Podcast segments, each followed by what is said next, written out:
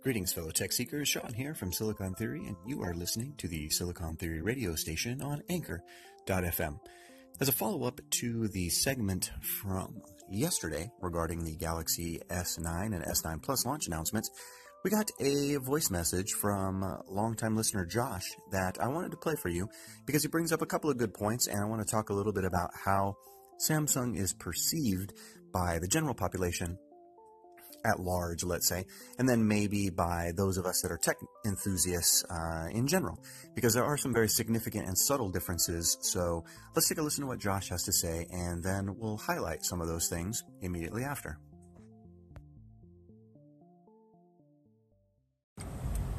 All I have to say is I am not a Samsung. I'm not a Galaxy fan.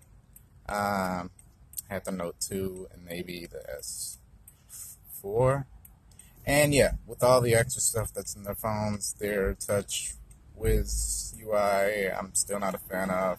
I just feel their phones waste a whole lot of potential, like a lot of the processing power, battery, and everything else on all the extra stuff that they cram into the phone. Even though you can turn some of it off or uninstall something, you can't do everything. So it's like, eh. But on the other hand, the past about three years, I've been, you know, I've had the Pixel, Pixel 2 XL, um, last two years. Um, I think at HTC like the third year back. And I've been waiting for something fully featured, regardless of all the other phones out there. The Galaxies and the Note have been the only phone that tops anything else in terms of jam-packed features. So, first of all, thanks for Josh calling in, but I think he raises a really good point, and that is we have a couple of different segments in the consumer marketplace. And the first of those is going to be the people who are going to buy phones based on the fact that they need a phone and they walk into a carrier store and they get sold on something that the carrier tells them is a great phone. There are going to be a lot of people who are pushing Samsung phones. And so there are going to be a lot of Samsung phones sold. That's just the long and the short of it. The those folks don't know, don't care, don't have any desire to find anything beyond what it is that they're told that they should buy. And that's okay. Like those people are going to be just fine with a Galaxy phone. They're going to deal with the lag. They're going to deal with the uh, occasional jank and stutter. Even Sean P has mentioned that on his Note 8, there's still the occasional drop frame. So whether it's the heavy-handed skin of the Samsung experience, aka TouchWiz, or whether it's just the software not being optimized for the hardware, because the hardware certainly is fast enough to perform all of these functions correctly. I don't know. I don't know what the answer is to that, but there are those people who aren't tech enthusiasts, who aren't the prosumer market segments, who aren't going to care, and that's fine. And then there are those people like Josh and myself who value the software experience and value the smoothness and the performance and the responsiveness of Android as it's currently iterated in Android Oreo.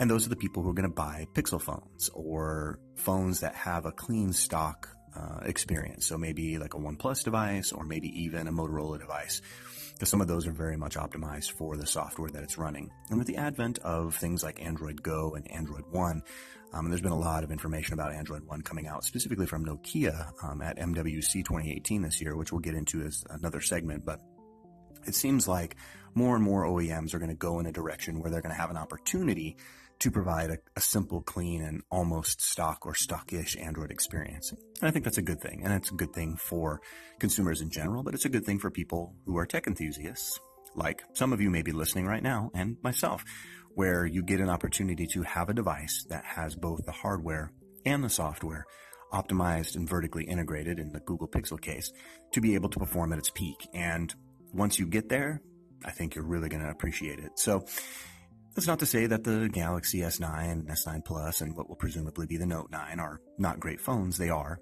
and they do pack very fully featured um, feature sets, I guess, for lack of a better term.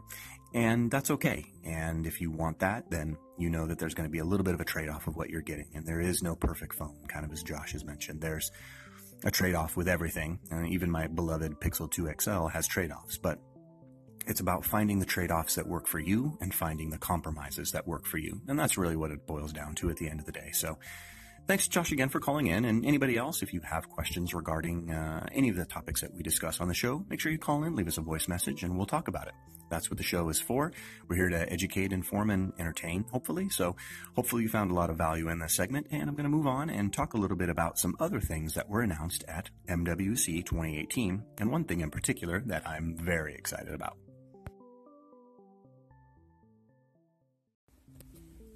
So let's talk about a small company, and by small I mean very large company, called Vivo, and their Apex concept phone that was announced at MWC 2018.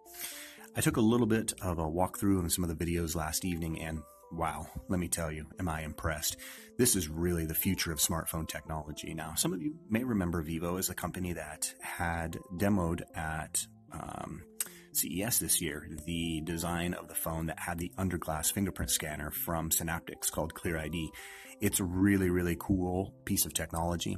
And in the Vivo Apex phone, not only have they gone to using this underglass fingerprint scanner, they've also expanded the area that you can touch on the screen to be able to scan your fingerprint to about a 25%, 25 to 30% um, screen area that lights up. It's kind of in the middle bottom third of the phone, and you can touch your finger anywhere on that display to unlock the device. It's not quite as fast as a hardware fingerprint scanner, but that's okay because you get the ability to have this incredible almost 95% uh, screen to bezel ratio where you have a top, a bottom, and side, or excuse me, top and two side bezels at just over 1.5 millimeters and then the bottom bezel's around four millimeters. So this really is an all-screen phone. When you watch the videos of it, it is impressive in forms of technology. They've also packed something that's really interesting because with a very small one mil, one and a half millimeter top bezel, you go, well, where is the sensor bar? Because that's normally where those kinds of sensors go. They have a pop-up selfie camera. Now, I don't mean to sound as excited as I probably am with this because a selfie camera is not one of those things that should normally get somebody very excited, but the fact that it's on a motor and it pops up from the top of the display when you need it, it pops up from the top of the chassis, I guess I should say, because it's a metal frame with um, glass front and back, but a little motorized rectangle or square pops up from the top and the camera module is there and you can see yourself. And then when you flip it around or don't need the camera anymore, it retracts back into the body of the camera. This is freaking cool if I get a chance, I'm going to link it uh, in the show notes, and you can check on over the. I think it's the Android Central video um, that you can check out this new Vivo concept phone. But I texted Chumpy last night after watching the video, and I'm like, I just saw it, and I want to now. I don't know if it's going to come to the US, but certainly some of this technology will make its way into devices that are coming later on this year, not only the Synaptics Clear ID under glass fingerprint scanner, but potentially this body design that is really, really impressive. I mean, it's literally like just holding a screen in your hand. It is nuts. And really the future design language of smartphones needs to go in this direction. Would I miss front facing stereo speakers? Yeah, probably. Do I really think that the idea of a bone conduction microphone in the top of the display and sensors under the glass in the top is a really good idea? Not necessarily so much, but I will say this. In looking at it, you're going to be impressed. You're going to be blown away. And I think that as more and more of this technology finds its way into modern smartphone makers and smartphone makers that live and predominantly sell their markets here in the United States, it's going to be a really fun time for smartphones. Thanks for listening to the segment today. I appreciate it. You are always welcome to find our content at silicontheory.com. Check out our video content at youtube.com forward slash C forward slash silicon theory. Follow us on the socials. We are at Silicon Theory on Facebook, Instagram, and Twitter. Take care, and remember, we will talk tech soon.